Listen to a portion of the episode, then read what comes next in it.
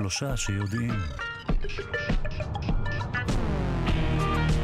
בוקר טוב לכם, מאזיני שלושה שיודעים, כאן בכאן תרבות, 104.9 או 105.3 FM. כן, גם היום יהיה עוד בוקר מלא במחקרים, פיתוחים מדעיים וטכנולוגיים, גילויים מסעירים. בשעה השנייה, אה, שכזכור מוקדשת אה, במלואה לשיחה אחת ארוכה, התארח כאן הדוקטור בן מעוז מהמחלקה להנדסה ביו-רפואית באוניברסיטת תל אביב, הוא עם מרכז סגול לחקר המוח.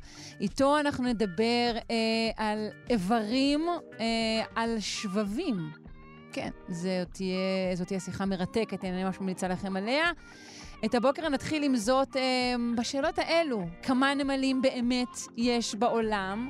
מה כתוב על קליע נדיר מהתקופה ההלניסטית? ואיך קונים בארץ מוצרי סחר הוגן?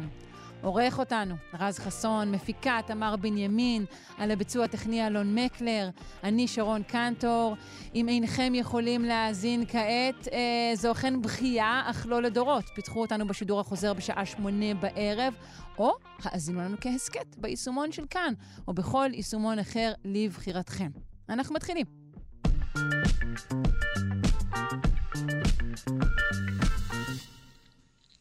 תראו, התחלתי uh, בספירה לבדי, אבל התייאשתי באמצע. כמה נמלים באמת יש על כדור הארץ? Uh, לשמחתי uh, הגיע מחקר חדש שנותן תשובה, או לפחות הערכה, או לפחות הערכה שמרנית. נפנה לדוקטור אייל פריבמן, אנטומולוג, חוקר אבולוציה של חרקים חברתיים מאוניברסיטת חיפה, מהמכון לאבולוציה והחוג לביולוגיה אבולוציונית וסביבתית. היי, שלום, מה העניינים? היי שרון, בוקר טוב. היי, אוח, שוב אתה בטלפון. כשהיית כאן באולפן היה כל כך נעים ונוח. תזמיני אותי, אני מיד בא שוב. או, תודה. אז אה, טוב, תן את המספר. כמה נמלים יש? אה, זה 20 קוואדריליון פלוס מינוס, ככה. אוקיי, 20 קוואדריליון פלוס מינוס. קוואדריליון אה, זה כן, זה לא אה, מין מונח שאנחנו נתקלים בו לעיתים קרובות, עדיין אין טלפונים עם 20 קוואדריליון. לא, או עדיין אין ארוחה בתל אביב שעולה, עדיין אין ארוחה בתל אביב שעולה קוואדריליון, זה המונחים כן, כולנו. מכירים את המגה, ג'יגה, טרה, אה, מיליון, מיליארד, טריליון, אז אחרי זה בא קוואדריליון, שזה אה, אחד עם 15 אפסים, אז זה כאילו 20, ואחרי זה עוד 15 אפסים. זה הערכה, כמובן שזאת הערכה, ולא מתחייב, יכול להיות פלוס מינוס עוד קצת יותר, קצת פחות, כמה נמלים. לא ספרו מיליון אה, מיליון. וזה אומר זהו, זה- בעצם, זה, זה אחד הדברים הכי, הכי מעניינים פה, זה איך לעזאזל בכלל בדיוק, אפשר איך ספרו? לא, אוקיי, זה, קודם כל זה, זה, זה מעניין, כאילו זה מרשים. וואו, 20 קוואדריליון. זה, זה באמת מספר מאוד מאוד גדול. אין הרבה בעלי חיים שאנחנו יכולים להגיד, האמת שאני לא יודע אם יש עוד בעל חיים סוג, כאילו זה תלוי באיזה רמה מסתכלים. אם מסתכלים נגיד על כל החרקים, יש כמובן יותר חרקים ונמלים, כי נמלים הם תת קבוצה של החרקים, אבל עוד קבוצה כל כך אה, נפוצה כמו, חר... כמו הנמלים, באמת אה, אין לזה תחרות כל כך, ו... אבל השאלה היא באמת איך הם יודעים, כי אי אפשר ללכת ולספור את כל הנמלים. אפילו אם תנסי לספור את הנמלים שיש לך בחצר, את לא, לא תצאי מזה. זה, זה באמת נו, אה, אז אז איך אתגר זה לא פשוט. נעשה? גלה לנו. אז בעצם המאמר הזה שהזכרת שהתפרסם עכשיו, אני חושב ב-PNAS, לא זוכר בדיוק, זה, זה לא באמת מחקר שמישהו יצא לשטח וספר. הם לא עשו שום דבר כזה, הם ישבו במשרד באיזה אוניברסיטה ב- ו- ופשוט קראו מאמרים. הם, הם מסכמים שם מעל 400 אה, מחקרים שונים שנעשו על ידי כל מיני אנשים בכל העולם, בעצם בכל, אספו מחקרים ש, שבדקו כל מיני אזורים שונים, גם בג'ונגלים וגם במדבריות וגם באזורים הארקטיים ובכל מקום, ש... כי נמלים יש בכל מקום בעצם, כן. כל, אה, לפחות ביבשה, בים פחות, ובק- אבל ב- ובכתבים, כי... ובקוטב גם אין, באנטארקטיקה מהמם. אין נמלים עד כמה שידוע לנו. לכי תדעי, אולי מישהו פתאום ימצא את זה. אני לא, אה, מריחה כבר אייטם על נמלת הקוטב אה, בשבועות כן, הקרובים. כן. הנמלה האנטארקטית הראשונה זה יהיה בהחלט אוקיי. גוף רציני. אבל בכל אופן, הם, הם אספו את כל הנתונים מכל המחקרים השונים, שכל מחקר בעצם לקח נגיד איזה משבצת בג'ונגל, כן, משהו, לא, שטח לא גדול של, לא, אי אפשר להסת- להסתכל על קילומטרים, אלא לוקחים ריבוע קטן וסופרים כמה יש. אז, אז, אז שם כן ספרו, אז, של... אז, אז כן, כן היו כן, אנשים שספרו במקור, לספור, מישהו היה צריך לספור. אבל, וזה... אבל ככה את לא תגיעי לאומדן גלובלי, כי ככה תגיעי לאומדן נגיד לאזור מסוים באמזונס, יש איקס נמלים למטר מרובע. אבל את לא יכולה להכווין מזה, כי מן הסתם באמזונס יש יותר נמלים מאשר בנגב או במדבר כן. סהרה. אז, אז אה, למרות שיש נמלים במדבר סהרה, אבל צריך איכשהו לאסוף את כל הנתונים ולעשות איזשהו אה, סיכום כזה, זה מאוד מאוד קשה, זה הרבה עבודה של אה, סטטיסטיקה ומספרים, אבל הגיעו למספר הזה 20 קוודריליון. כן, צריך להגיד שהם התחילו מ-20 אלף מחקרים, שזה מטורף. לא, לא? 400, 400 מחקרים. לא, הם סיימו ב-400, כי הם פסלו הרבה, אבל הם בחנו 아, אוקיי, בהתחלה 20 אלף מחקרים. שיש, כן, זה אני לא, לא ראיתי, אבל כן, יש מן הסתם המון מאמרים על נמלים, אבל השאלה מי באמת עשה עבודה רצינית, אני מניח שהמאזינים שלנו לא יזעזע אותם, אני אגיד שלא כל מאמר מדעי שמתפרסם, אנחנו מיד צריכים לאמץ את התוצאות והמסקנות שלו. הביקורתיות כאן היא, היא מאוד חשובה כמובן במדע. כן. אז הם עשו את העבודה הזאת, שזאת עבודה קשה בעצם. אה, בואו נמשיך עם עוד קצת אה, מספרים. כמה okay. אוקיי. נמלים זה פר אה, פר חבר, פר בן אדם, 아, פחות או יותר. כן, זה גם רשום שם, אבל אין לי את זה מול העיניים עכשיו, אני לא זוכר. אז זהו, אז נעשה מזה חידון. אז התשובה היא כשניים וחצי מיליון נמלים. שניים וחצי מיליון נמלים לאדם. לאדם. כל אחד מאיתנו יש לרשותו שניים וחצי מיליון. כן, יכול להחזיק, יש לו באוסף. כן. טוב, זה די הרבה. כן, זה יספיק, אני חושב, לכל אדם מן היישוב, אדם ממוצע. כן. יש גם את המספרים על המשקל הכולל, בדיוק, נכון. 12 מגטון, אם אני זוכר נכון. אה, אני חושבת שאתה צודק, כן, נמלים. אה, אבל זה משקל של פחמן יבש, כלומר, הנמלה שוקלת יותר, אם, אם את מייבשת אותה ורק את ה... זה, אז זה יוצא 12 מגה-טון, כלומר מיליון, מיליוני טונות של מסה של נמלים.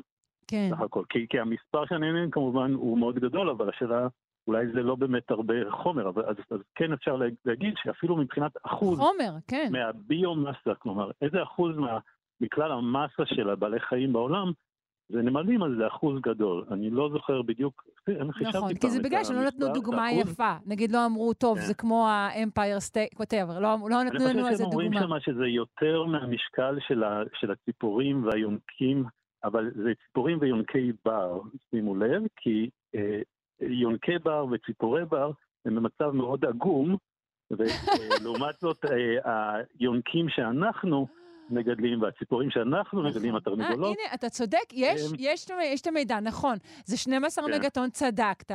עולה, כן. אה, זה ביומאסה שעולה על כל ציפורי הבר ויונקי כן. הבר, את הטריק הזה גם, גם עליו עלית. כן, אבל והנה, זה, אכן, זה, זה נקודה לא. שהיא לא קשורה לנמלים אומנם, לא. אבל זה משהו שחשוב שאנשים ידעו. יש הרבה יותר טונות, קילוגרמים של בשר של, של, של יונקים שאנחנו מגדלים, אה, פרות וכבשים וחזירים, מאשר אה, יונקים בטבע.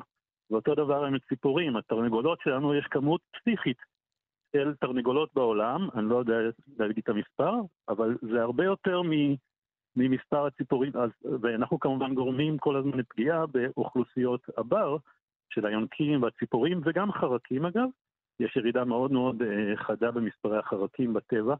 אז כאן אנחנו רואים שיש הרבה נמלים, יש הרבה, אבל בעצם הרבה מינים אחרים, הרבה סוגים אחרים של בעלי חיים הם בבעיה מאוד מאוד חמורה, בגלל שאנחנו משתלטים על השטחים שלה, שהם אה, כן. חיו בהם, ובמקום זה מגדלים שם פרות למשל. כן, הנה, אני רואה שכן נתנו פה גם איזו דוגמה כזאת, כמו האמפר סטייט, אבל על הפירמידה. אה, זה, סך, זה כמו פעמיים הפירמידה הגדולה. אבל רגע, בוא נשאל את השאלה החשובה, כן. ונפסיק עם אוקיי. הפיקנטריה הזולה הזו כן. והחנופה. למה? למה יש כל כך הרבה נמלים? אה, נכון, זאת באמת השאלה, ו... ואותי זה, זה במיוחד מעניין, כי אני מסתכל על הנמלים מזווית אבולוציונית. אז בעצם כש...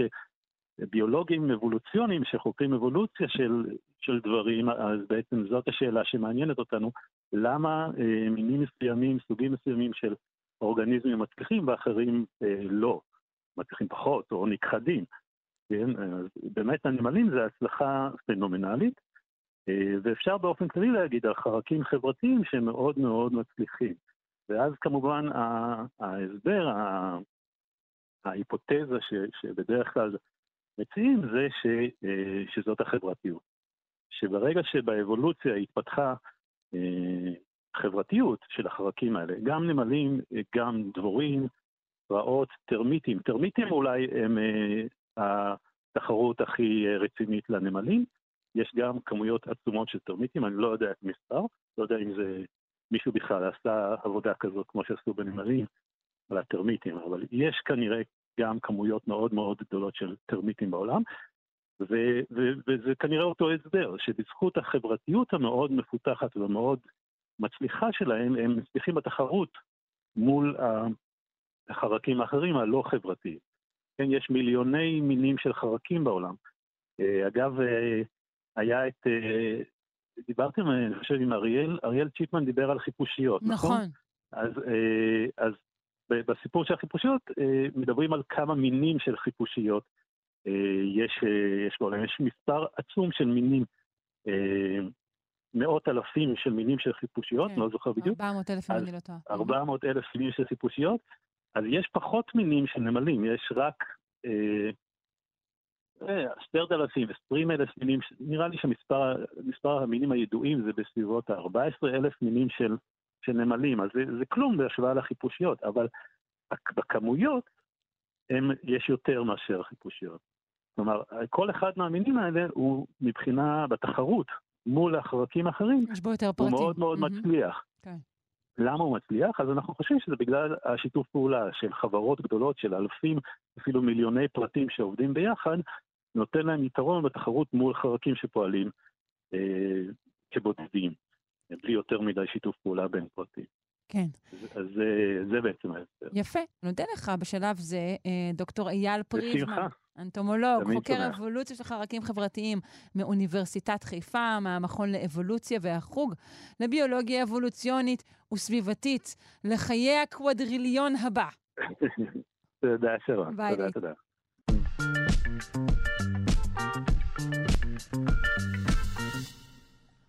אנחנו עם לוחמה פסיכולוגית מהתקופה ההלניסטית, אה, כלי העופרת נדיר, שעליו כתובת בשפה היוונית, כזו שנועדה ככל הנראה להבטיח ניצחון בקרב, התגלה במהלך חפירות של רשות העתיקות ביבנה. נשוחח עם מי שפענחה אה, את הכתוב אה, על הקליע הזה, הלא היא הפרופסור יוליה אוסטינובה מהמחלקה להיסטוריה כללית באוניברסיטת בן גוריון. בוקר טוב. בוקר טוב. היי, תודה רבה שאת איתנו. בשמחה. Uh, מתי נתגלה הקליע הזה? לפני בערך שנה, אולי קצת יותר, mm-hmm. ואלה החפירות שנוהלו על ידי פבלו בצר ודוקטור אה, דניאל ורגה. עמיתיי מרשות העתיקות ודניאל אף בוגר אוניברסיטת בן גוריון, הדוקטורט שלו מהמחלקה שלנו, והם הזמינו אותי גם לבקר בחפירה וגם הציעו לי לעסוק בקליע, וכמובן בשמחה רבה קיבלתי על עצמי את העבודה עם הקליע. אוקיי, אז אנחנו דיברנו על שזה... נמצא נדיר יוצא מן הכלל. זה קליע עופרת, בן כמה הקליע הזה? הוא בן 2,200 שנה בערך, זה בעצם חפץ דמוי שקד, שאורכו כחמישה סנטימטרים, וכאלה קליעים מוכרים בעולם העתיק עוד מהמאה החמישית לפני הספירה. הם היו הרבה יותר קטלניים מאשר אבני קלע, וטכניקת, והמכשיר שבו השתמשו כדי לראות בהם היה קצת שונה, אבל... אבל הוא עדיין משהו שדומה לקלע, למעין... לא, לא. הנקודה היא ככה, אבני כלא אלה אבנים. כן. שאנחנו מכירים אותם עד היום ומוזכר בסיפור של דוד וגוליית. נכון. כאן מדובר במשהו עשוי לא מאבן, אלא מעופרת, נעשה בתבנית, ותודות לזה שהחפץ הוא קטן, חד, והוא עף בצורה הרבה יותר יעילה. אז זה פשוט יותר יעיל בלחימה, יותר קשה. לא, אבל המכשיר שמיידה. זה עדיין אה, קלע, מעין רוגטקה כזאת? לא, זה לא רוגטקה. לא. זה סוג של מכשיר העשוי מאור, ואנחנו מכירים היטב את צורתו מכיוון שהוא מצויר על לא מעט כלי חרס יווניים. האור עצמו לא נשמר, אבל משחזרים אותה, את הקלעים האלה בקלות היום. וגם דרך אגב עושים, מייצרים את הקליעים כך שאפשר ללמוד את טכניקת הירייה מקלע. לא, ברור, אנחנו מתכוננים למלחמת העולם השלישית, אנחנו צריכים להיות מוכנים עם כלי הנשק הנכונים לאירוע הזה, כמו שנאמר. בוודאי, בוודאי. אוקיי, בואי נדבר על הכתובת שהופיעה. מה גילית? מה שכתוב שם זה בצד אחד המילה ניקה, ניצחון ביוונית, כולם מכירים את חברת נייק. כן. אבל זאת לא אלת הניצחון, זה פשוט ניצחון. ניצחון. ש... ובצד השני שמות של שני האלים, וכאן הדבר הוא הופך להיות מרתק, משום שכתוב שם ניצחון, ובצד השני של הרקלס והאורונוס. איך הם קשורים פה? איך הם קשורים ליבנה? מה? אה, עד, שהתגלה הקליע הזה, הצמד הזה, הרקלס והאורונוס, אה, היה מוכר רק מכתובת מהאי דלוס, סביב אה, שנת מאה לפני הספירה, ושם שני האלים האלה מכונים האלים פטרונים אלה האבות של ימניה. ימניה זה השם העתיק של יבנה. כך שאנחנו ידענו שלימניה יש הפטרונים האלה, אבל זאת, הקליע הזה, זאת פעם הראשונה שהצמד מוזכר על חפץ בכתובת שהתגלתה בחפירה ממש, ממש באתר, כלומר במבנה ביבנה. וזה חשבות, חשוב ביותר. עוד יותר... בואי תתארי לנו את המצב בכלל ביבנה. אנחנו מדברים על המאה השנייה לפני הספירה. Mm-hmm. מה קורה? מי יושב פה? עכשיו ככה, אני רק אגיד שהקליע הזה התגלה בבור הלניסטי במבנה קצת יותר מאוחר, אבל כל החומר שם מהתקופה ההלניסטית, כשתיארוך של המאה השנייה הוא, הוא ברור. Mm, עכשיו, מה okay. שקרה אז ביבנה, זה דווקא מתחבר לחג שבא, שבא ומתקרב, זה מלחמה, כמה אה, אה, קרבות מאוד אה, אה, שמתוארים בספרי המכבים, מלחמה עם החשמונאים. אה, ואנחנו מכירים כמה אפיזודים שממש התרחשו ליד יבנה. וכאן כאן החשיבות של, ה, אה, של הקליע, משום שככל אה, הנראה הוא שימש ללחימה אה, ביהודים. ופה שוב חשוב ביותר האזכור של שני האלים האלה, הפטרונים של יבנה, מכיוון שבניגוד למה שמקובל בעולם ההלניסטי, המלחמה כאן בארץ ישראל הייתה מרה במיוחד, והרי השמונאים, החשמונאים שאפו לטיהור הארץ מהפגניות ומאמונות פגניות. וביבנה ישבה אוכלוסייה פגאנית מעורבת, בחלקה יוונית, חלקה אה, צאצאי פניקים, אה, ו... והסכנה בשבילם הייתה סכנה קיומית. כלומר, הם ישבו להם בשלווה וסגדו למי שרצו, ואז, ואז החשמונאים אה, רצו לטהר אותם בעצם? להכניע אותם? זה לא, זה, זה, אי אפשר להגיד שהייתה פה שלווה מוחלטת. כן. אבל יחד עם זאת, אה, לא מקובל היה בעולם ההלניסטי, אפילו שכובשים ערים, גם לגרום לאוכלוסייה לשנות את, ה, את דתם, וגם בוודאי לפגוע בקודשים של האוכלוסייה הזאת. וכאן, בספר המכבים ב', נאמר שהחשמונאים יצאו לקרב עם הסיסמה ניצחון האל, ניקטעו, בדיוק המקבילה של מה שאנחנו רואים על הקליע הזה. ומה שקורה שכקונטרה לכוונות האלה פנו יושבי יבנה הפגאנים אלים שלהם והכריזו על ניצחון האלים שלהם. זהו, המילה ניצחון כאן, אני הגדרתי את זה בהתחלה כלוחמה פסיכולוגית. מה, כן. מה הכוונה? שאם מישהו, זה, זה נועד לשכנע אותי בתור לוחמת? זה נועד שאם האויב שלי יראה את זה, הוא יגיד, אוי, אוי, הם מנצחים? למי זה בעצם נועד? בפירוש, זה, זה מיועד, רק אל תצחקי בבקשה, קודם כל לקלי עצמו. מעשה מגי כזה, הדרך להמריץ אותו, אבל גם זה מסר לאויב. ודברים כאלה מוכרים עד היום. אני קוראת על כך שעל הטילים שמשמשים עכשיו רוסים בלוחמה באוקראינה, הם גם כן כותבים כל מיני קללות ברוסית. וזה ידוע עוד ממלחמות אחרות שהתרחשו במאה ה-20.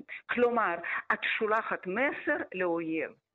את מנסה לפגוע בו. דרך אגב, על הקליעים האלה מהתקופה הרומית לפעמים מופיעות קללות או כל מיני התבטאויות מעליבות בלטינית. כן. וגם היוונים כתבו לפעמים על ה... לא כתבו, זה הרי עשוי בתבנית, הייתה, הייתה כתובת mm-hmm. כמו קבל או כך או עוד כהנה וכהנה דברים. כלומר, זאת דרך להעביר לאויב את המסר. של, של הפחדה, ובמקרה שלנו, של הטענה שהאלים שלנו, של יבנה, הצמד הפטרונים שלנו, הם ינצחו. כן, והם יותר טובים מהאלים שלך. הרקלס היווני הוא הדמות האולטימטיבית של, של המנצח, של מנצח על. מוכר יותר בארץ תחת שמו הלטיני הרקולס.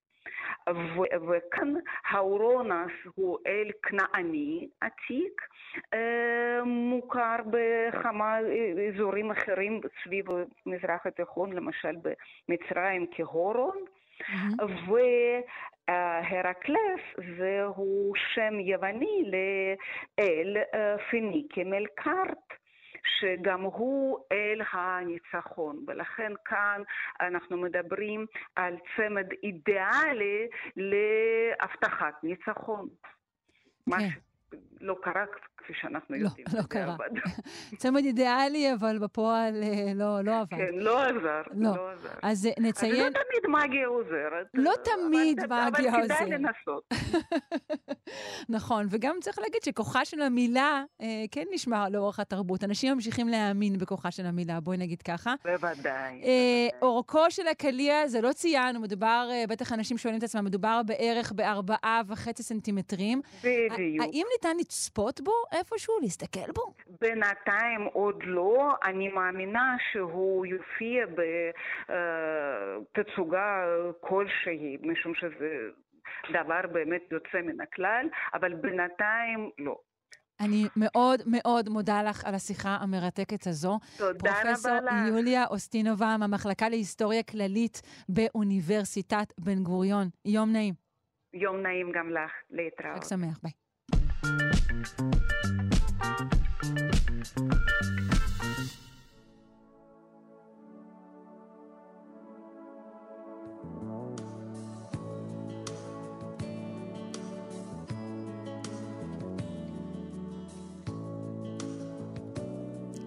עם פינת הקיימות של יאיר אנגל, מעצב ומנכ"ל קיימה, מרכז לתכנון ועיצוב מקיים.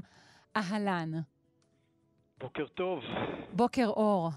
Uh, היום אנחנו רוצים לדבר על סחר הוגן, Fair Trade. זה משהו שאנחנו מכירים כבר די הרבה זמן, ואני חייבת להגיד שבישראל לא הרגשתי שהוא כל כך תפס. אז קודם כל תסביר לנו בכלל על מה מדובר, ואז נדבר גם על הפן הישראלי, בסדר? אה, בסדר גמור, בסדר. כן, אין, אה, אין דבר כיפי מאשר לדבר על עבדות על הבוקר.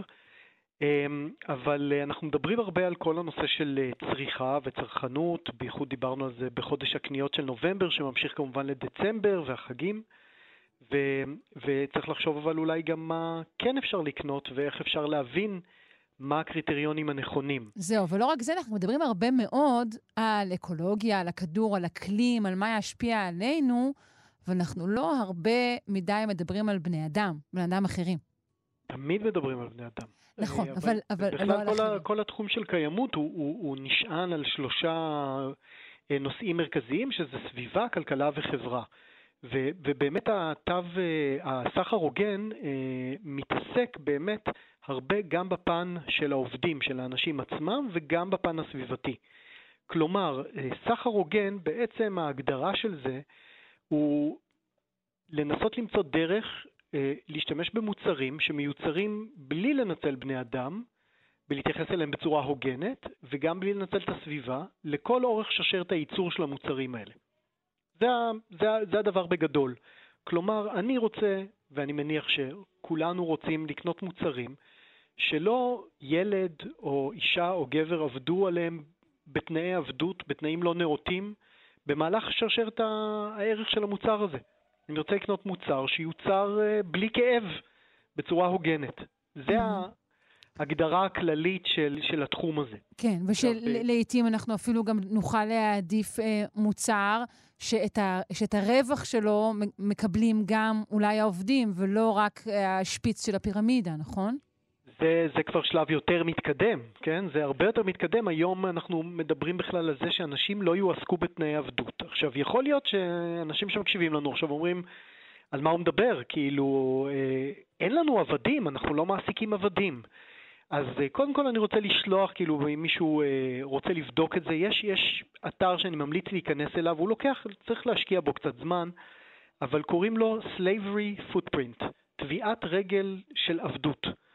והאתר הזה, אפשר למצוא אותו בקלות באינטרנט, או לכתוב How many slaves, כאילו כמה עבדים עובדים בשבילי, והיוצרים של האתר הזה חקרו שרשרות אספקה של יותר מ-400 מוצרים, מוצרי צריכה, בכל העולם, והם ניסו להבין ולהסביר כמה עבדים, אנשים שהם לא חופשיים לצאת לדרכם. זה יכול להיות עבדות של ילדים, עבדות של נשים או עבדות של גברים. יש הבדלים כמובן ביניהם. רגע, עד אה, לאיפה זה נמתח? כי נגיד, אה, אתה יודע, היה את הסיפור של השליחים של אמזון, שלא יכלו ללכת לשירותים לצורך העניין. היה אצלנו סיפור של קופאיות סופר פארם שלא הורשו לשבת. נכון, נכון. גם הדברים האלה, האנשים האלה לא עבדים, אבל, אבל הם כן מועסקים בתנאים חמורים. אנחנו מדברים על הייצור של המוצר, לא מדברים על השיווק שלו והמכירה. Mm, okay. זה, זה לא נכנס לתוך, ה, okay. אוקיי. לתוך ההגדרה mm-hmm. של סחר הוגן, למרות שזה מאוד מאוד חשוב. מדברים על אנשים מקריאת חומרי הגלם, היום אה, זהב למשל, יהלומים, קפה, קקאו, תה, אננס לדוגמה. אה, נתקלתי לפני שנים רבות במכירה של אננס סחר הוגן וניסו להסביר לי אה, באירופה זה הרבה יותר נפוץ מאשר בישראל. אני אתן רק סתם דוגמה. בישראל יש היום משהו כמו 70 אה, מוצרי סחר הוגן בשוק. זאת אומרת, אם יש שוקולד שיש לו שלושה שוקולדים שונים, זה נחשב מוצר אחד.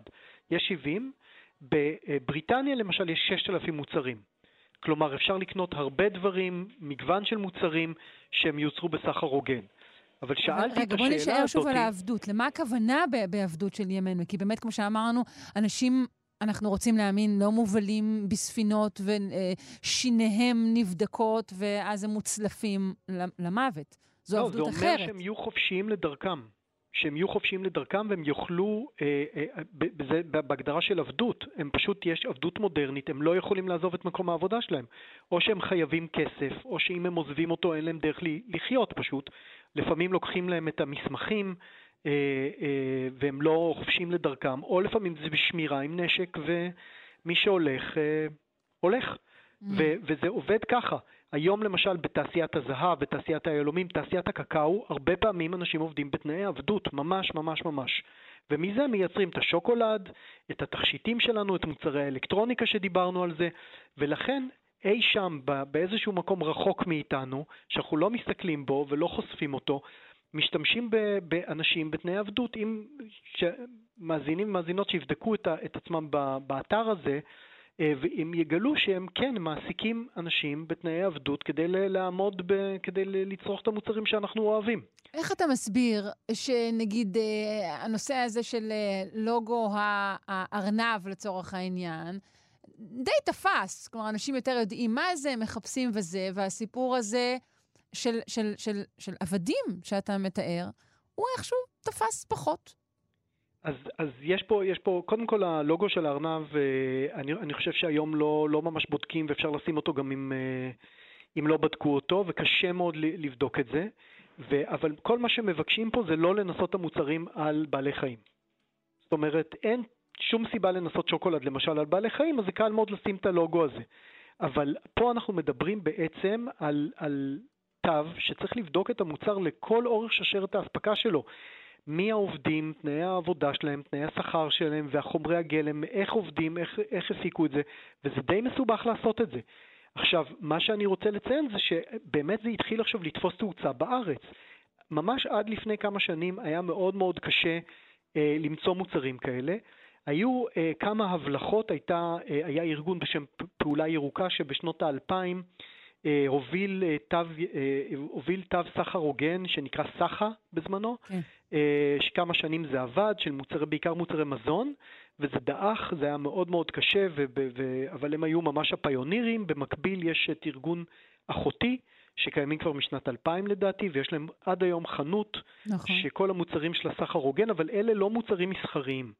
כדי לקדם את זה למוצרים מסחריים, קמה לפני בערך שלוש וחצי שנים ארגון שבהתחלה היה בחיפה והפך להיות ארגון ישראלי אה, לכל כלל ארצי שנקרא סחר הוגן ישראל, והמטרה שלהם זה לקדם תו סחר הוגן ישראלי שהם עומדים להשיק אותו בחודשים הקרובים. שיתייחס למוצרי יבוא שמגיעים לארץ?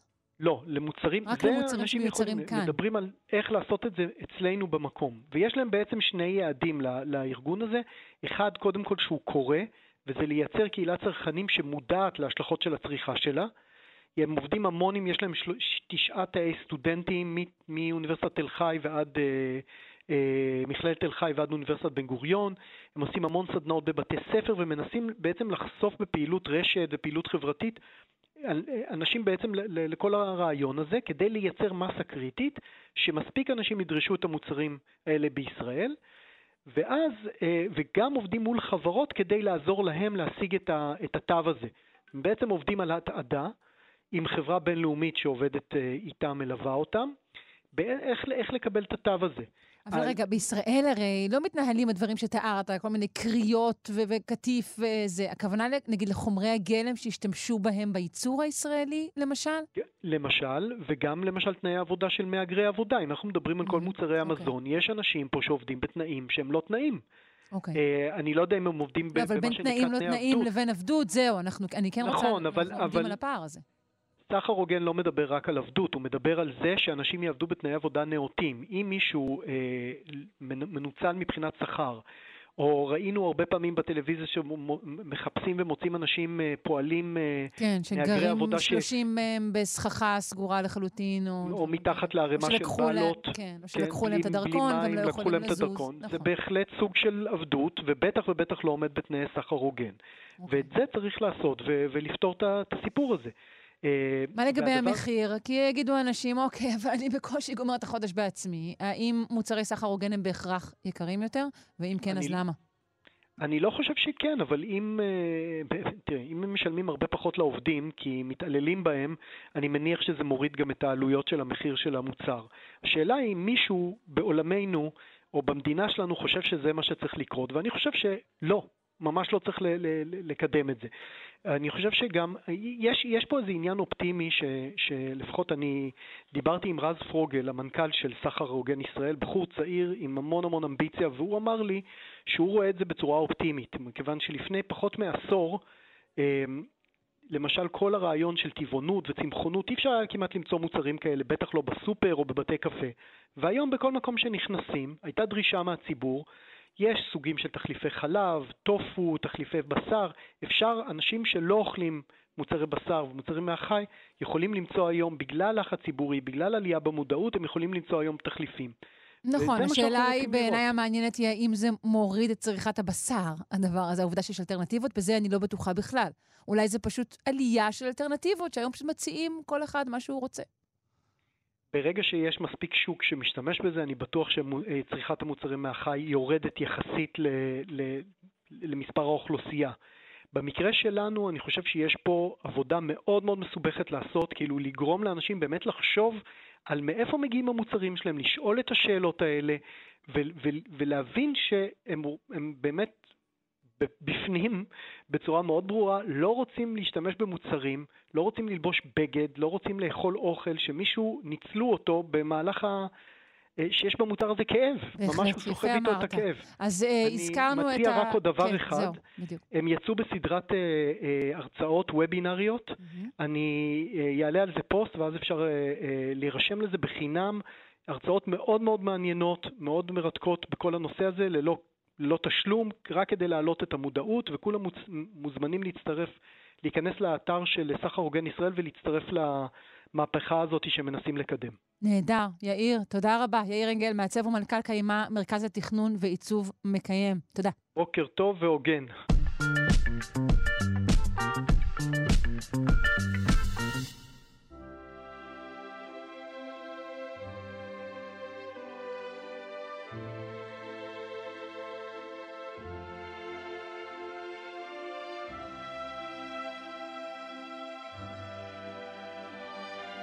והנה אנו נישאים על פני הגלים המחושפים של אה, פתיח אה, פינת השירה של רונה ישראל קולט, ווקולוגית המורה לפיתוח קול במכללת לוינסקי לחינוך מוסיקלי. בוקר טוב. יודעת מה, זה רעיון טוב, אולי נעשה פעם פינה על היצירה הספציפית הזו, על הגלים האלה. הכרחי בעיניי. אבל יש לנו יצירה, אה, בוא נגיד, יותר מרגשת מזו היום. היארצייט, היום מותו של המלחין וולפגנג עמדאוס מוצרט. ובאמת אה, ככל שעובר הזמן, אז היצירות שלו מאבד, אה, צוברות עוד רבדים של יופי, וכשאנחנו מאזינים ליצירה ואת נהנית ממנה אה, בגלל, או למרות שהיא נולדה לפני 200 שנה, אז אני חושבת שהזמן מקבל פרספקטיבה אחרת. אז באמת הוא נולד בחמישה, בד... סליחה, הוא נפטר בחמישה בדצמבר 1791, ויש לנו עדות במוזיקה לרגע הזה, וזה באמת אחד המצמררים ביותר בתולדות המוזיקה לדעתי, והרגע הזה קורה במהלך הרקזיאן, שזה מיסת ההשכבה למתים, שהיא היצירה האחרונה שהוא כתב. שהוא כתב ו... אותה בעצם כבר אה, כשהוא על ערש דווי? נכון, ממש כך. זאת אומרת, אלוהים ממש יודע לכתוב פרק סיום הולם לאופרת החיים של אה, בחיר האלים הזה. זאת אומרת, איזה אקורד סיום, שאתה באמצע, לא מספיק להשלים את הרקוויאם, את השכבת, אה, אתה נפטר במהלך אה, מהלך הכתיבה. המתים. זאת יצירה כן, ש... כן. שהוזמנה, זה לא שהוא כתב רקוויאם לעצמו. אז באמת, אין, אין, אני חושבת שאין יצירה שהנסיבות של ההזמנה, הכתיבה, הפרסום, הביצוע, הן שרויות ביותר מסתורין, או בצירוף מקרים, או ביד מכוונת, שלא תיאמן מהרקוויאם הזה, מהרקשן מוטארט, הרקוויאם ברה מינור, מספר, היצירה האחרונה, זאת אומרת היצירה מספר 626 ברשימת יצירותיו, וכל האגדות שנקשרו לה וכל הקונטרוברסיה הם באמת uh, בממדים אפיים שאולי באמת הם משתווים רק ליופי של היצירה עצמה. אז בואי נתחיל ישר במוזיקה, מתוך פרק הפתיחה של הרקוויאם, האינטרויטוס, והמנצח כאן הוא פיטר שרייר, הוא מנצח על מקהלת הרדיו של לייפציג, והסופרן, נהדרת, מרגרט פרייס.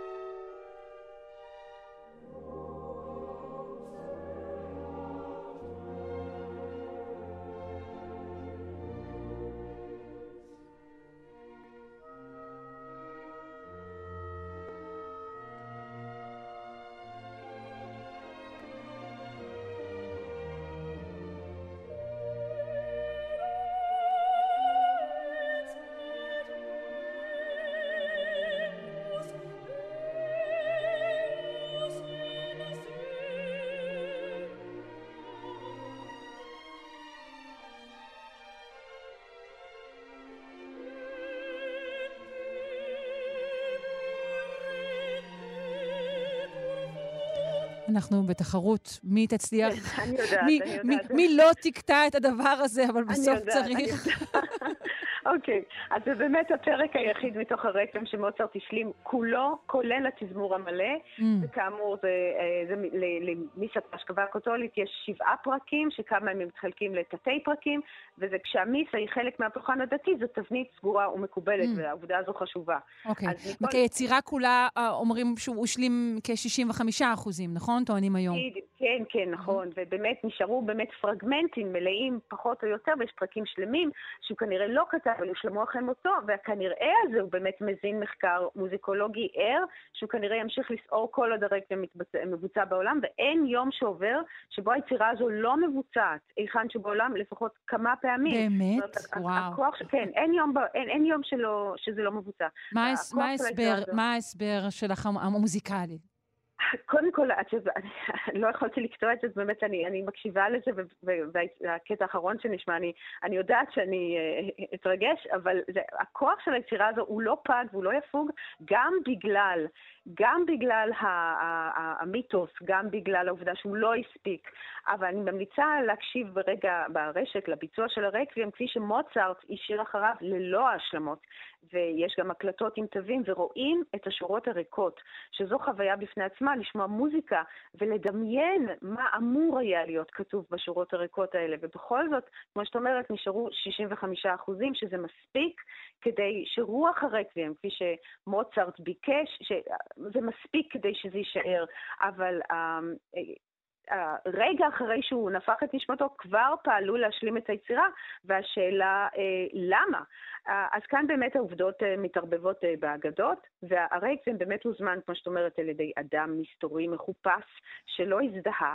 לא, זה, זה, לא, זה, זה, זה מה שמספר את האמונה, אבל אני חושבת שהיום יודעים שזה לא היה כל כך הרבה רגע, מסתורין לא, שם, נכון? האדם, רגע, אנחנו יודעים מי זה, אבל האדם שדפק על הדלת היה, לא הזדהה, וזה גם לא היה... כמו שאת אומרת, זה לא היה מי שאנחנו יודעים שזה הוא, הרוזן פון ולצג, הוא כי, הוא, כי הוא היה רק שליח שלו, ולמה הוא לא הזדהה? בגלל, כאמור, הסיפור הזה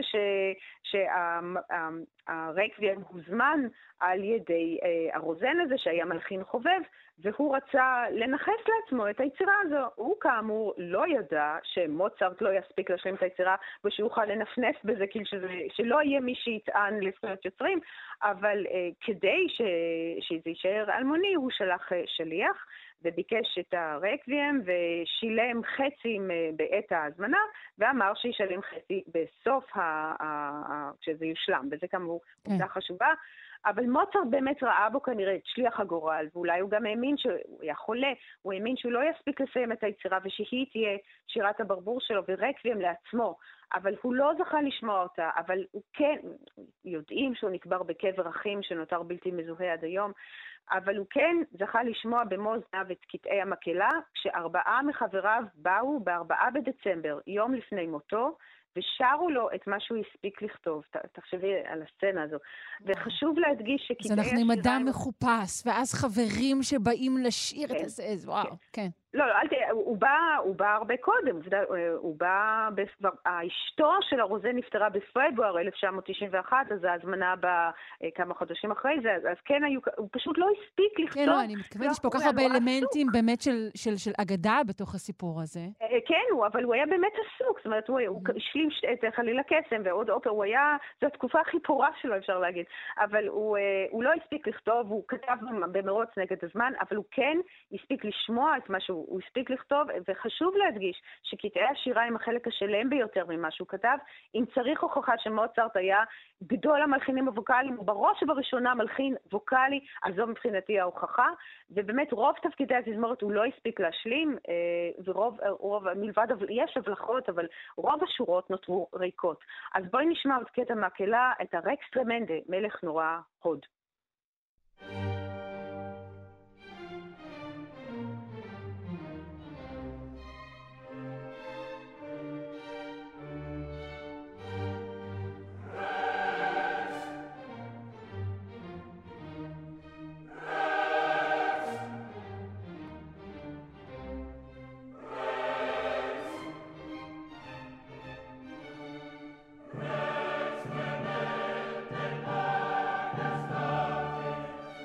אז כאן מה שחלק גדול נשאר, אבל ההשלמה של הקולות הפנימיים, או מה שהוא לא הספיק לכתוב, זה השלים כאן, אנחנו שומעים את ההשלמה של המוזיקולוג רוברט לוין, שהוא אחד מהחשובים, הוא חי, הוא בן זמננו, אחד מה, מה-170 השלמות של הרקוויאם. והשרשרת, 170 השלמות יש של הרקבים, ולמה היה דחוף להשלים אותו, או מי התחיל את השרשרת? אז כאמור, אה, כש, כשהוא נפטר, אז קוסטנצה הייתה, נותרה עם שני ילדים, אה, קוסטנצה אשתו, אלמנה. Uh-huh, כן. כן, כן, והיא רצתה, היא רצתה את הזכויות האלה, היא רצתה בטח היא, שזה, שזה יוצג. היא רצתה את הכסף של ההשלמה של היצירה, הרי היא קיבלה רק חצי, mm, והיא אוקיי. ידעה שהיא תקבל את השאר. אז היה דחוף לה להשלים את היצירה, וגם לזייף את החתימה של מוצרט, והיא הייתה כאמור זמרת, אבל לא מלחינה, אז היא פנתה לחוג, המלחין, לחוג התלמידים של מוצרט, אה, ואני אזכיר את השמות, יוספון אייבלר, פרנץ יוזף פריישטטלר, אבל אה, הם לא הספיקו, או שהם לא רצו לגעת בחומר הזה מסיבות שלהם, אז אה, בראי ההיסטוריה היא נאלצה לפנות לתלמיד הפחות מוצלח, וזה לפחות היה לו כתב יד מאוד דומה לזה של בעלה, כי הוא היה מעתיק כתבים שלו, וזה פרנץ קסבייר זיסמאייר. זיסמאייר. אז מוצלח או לא, הוא באמת עד שנות ה-70 של המאה ה-20, זו הגרסה שהתקבעה. כל העולם שמע, ודרכו, דר, דרך הגרסה הזו, העולם הכיר את הרקטם, אז למרות טעויות גסות בהולכת קולות או לשיחוקי המוזיקה, טעויות של כתיבה מוזיקלית, זה מה שהתקבע. אבל כאמור, יש עוד אופציות, 170 אופציות ש, שמקבלות פה, פה פחות או יותר, וההשלמות טוענות שהן יותר קרובות למה שמוצרט התכוון, למרות ש... אה, אי אפשר לדעת, זוס מאיר ותלמידים שלו היו איתו, על, היו איתו, וקוסטנצה טענה שמוצרט הכתיב מארץ אדווה את ההמשך, כי היא כנראה הבינה על איזה אוצר היא מופקדת עליו, והיה לה חוש שיווקי שלא מבייש... רונה, אנחנו צריכים פה בינה מלאכותית אוקיי, שתעשה יאללה, את זה כן. בצורה מדויקת, את ההשלמה הזו. צודקת, את צודקת, וגם שנשלים את הפינה. תזקק את כל יצירותיו של מוצרט, תשלים את זה כמו שבאמת הוא היה משלים את זה.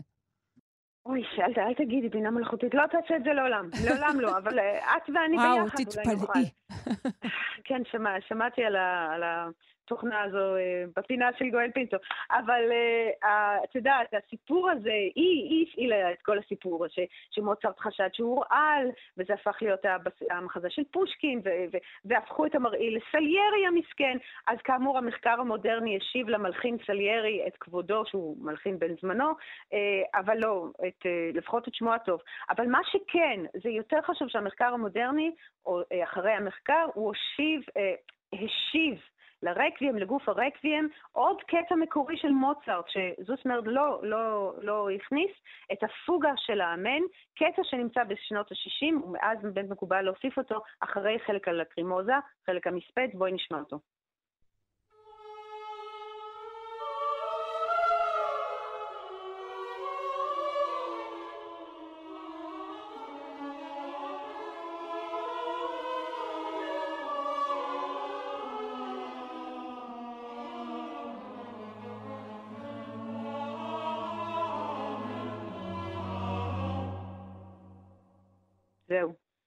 זה מה שנשאר. הדבר, אחד הדברים היפים ביותר בעולם, קצר ויפה. נפלא, והרגע שזה, הדממה נכנסת.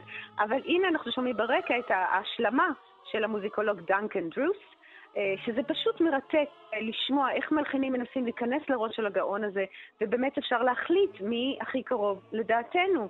אה, אז אפשר לשמוע ברגע שומעים את זה, ויש עוד הרבה השלמות שמרתק לשמוע את זה. Mm-hmm. אבל אני רוצה שנסיים עם הפרק על הקרימוזה. הפרק המספד, ונותרו באמת שמונה תיבות בלבד, כפי שהוא כתב אותם בכתב ידו, ונשמע אותם ללא השלמות, ובאמת הדממה שמהדהדת אחריהן לדעתי הן הרגע המצמרר והמרגש ביותר בכל דודות המוזיקה, כי קולו נדם לעולם אחרי זה, אבל הוא ממשיך להישמע, והוא ימשיך להישמע לנצח. כן, אה, ניפרד ממך, אבל לפני שנשמע את הקטע הזה, אה, רונה ישראל קולט, ווקולוגית, המורה לפיתוח קול למכללת לוינסקי לחינוך מוזיקלי, אה, תודה רבה. תודה.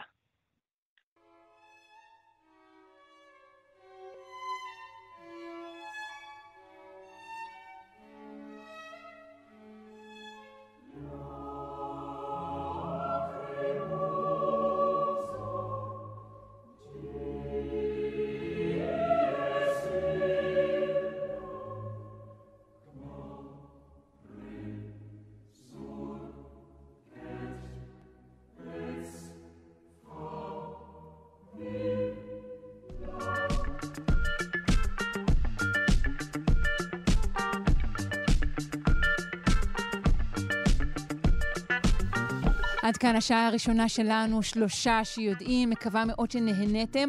אנחנו ממשיכים מיד אחרי החדשות עם השיחה הארוכה השבועית שלנו, והיום יהיה כאן דוקטור בן מעוז, שידבר על איברים, על שבבים.